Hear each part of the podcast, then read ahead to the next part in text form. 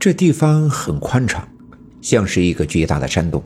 山洞里很潮湿，我甚至能听到有水滴滴落的声音。山洞的墙壁上挂着许多白色的圆球，有大有小，但却都发出白色的亮光，把这个山洞照亮。就在对面不远的一块大石头上，坐着两个人，其中一个是一个满头银发的老太婆，穿着一乳白色的袍子，上面闪烁着金光。她面无表情，冷峻里透着威严，令人望而生畏。而她身边的那个，便正是把我卷起来飞到空中的老太婆，她正坐在那儿冲着我笑。我这才意识到，或许是他卷着我飞到了这里，可这到底是什么地方？我呆呆地看着他们，瞪大了眼睛，绷着嘴唇，不知道该说什么，该做什么。那个披着白色袍子的老太婆看了我一眼，转身对那个卷着我来的人说道：“金花呀，都这么大年纪了，你还这么贪玩。”看你把这孩子吓的，哈哈，我就逗他玩玩。哎，孩子，还不跪下给三太奶磕头啊？卷着我来的老太婆说道：“三太奶，难道这就是常三太奶？”我赶紧扑通一声跪在地上，咣当当的磕了三个头。嗯，三太奶哼了一声。让我抬起头，继续说道：“你入了我们柳门常家也有几天了吧？”我点了点头。其实我也不记得有几天，只是因为当初只是觉得这事好玩，也是为了听奶奶的话而入柳门。当三太奶的弟子对我来说，没什么具体的感觉。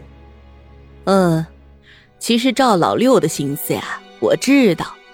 求我收你入门，就是想让我保你过了那一劫。我知道他说的赵老六就是我奶奶，看来他便真的是我奶奶供奉的保家仙常三太奶。没想到我竟然如此近距离的与他接触，心里不禁有点紧张。不过你既然入了我的门，便是我的弟子，就要按照我们柳门的规矩来。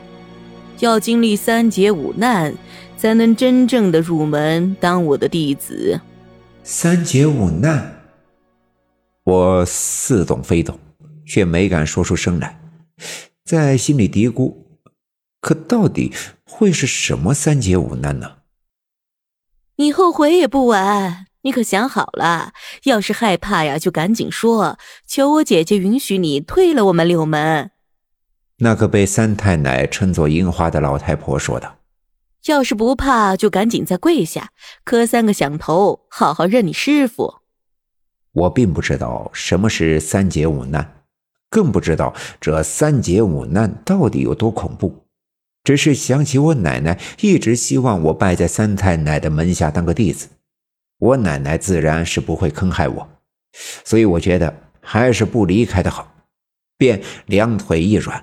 再一次跪在了地上，一头点地，又咣咣咣的磕了三个响头。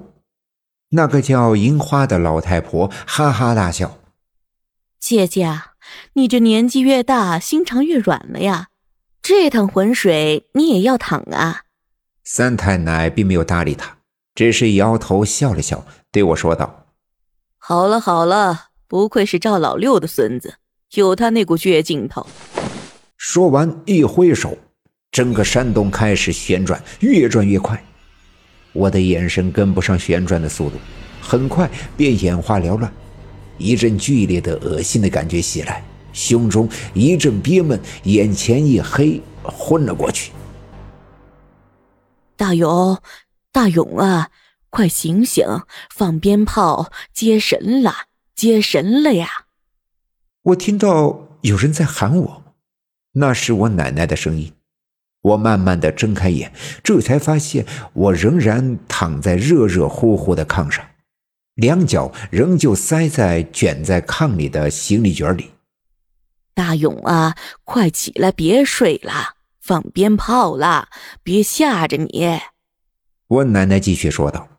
我侧过脸看去，这才发现炕边上放着面板，面板的旁边还有一个装满酸菜馅的铁盆奶奶和妈妈一个揉面擀皮儿，一个在包着饺子。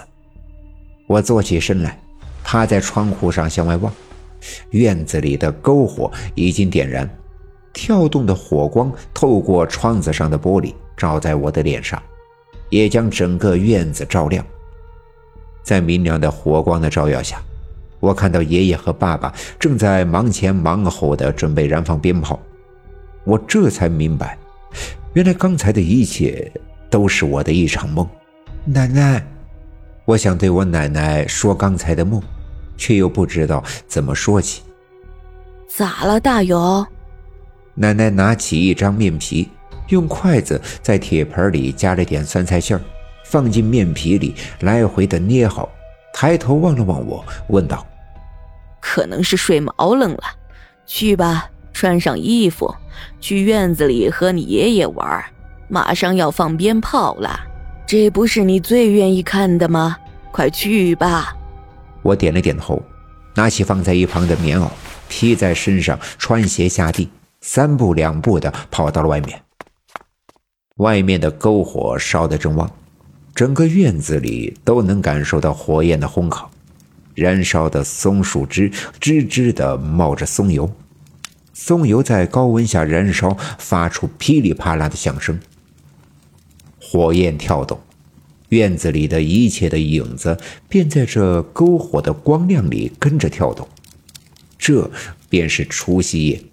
但等我爸爸点燃鞭炮，叮叮当当的响过一阵后，便可以回屋子吃热气腾腾的饺子。本集已经播讲完毕，感谢您的收听。欲知后事如何，且听下回分解。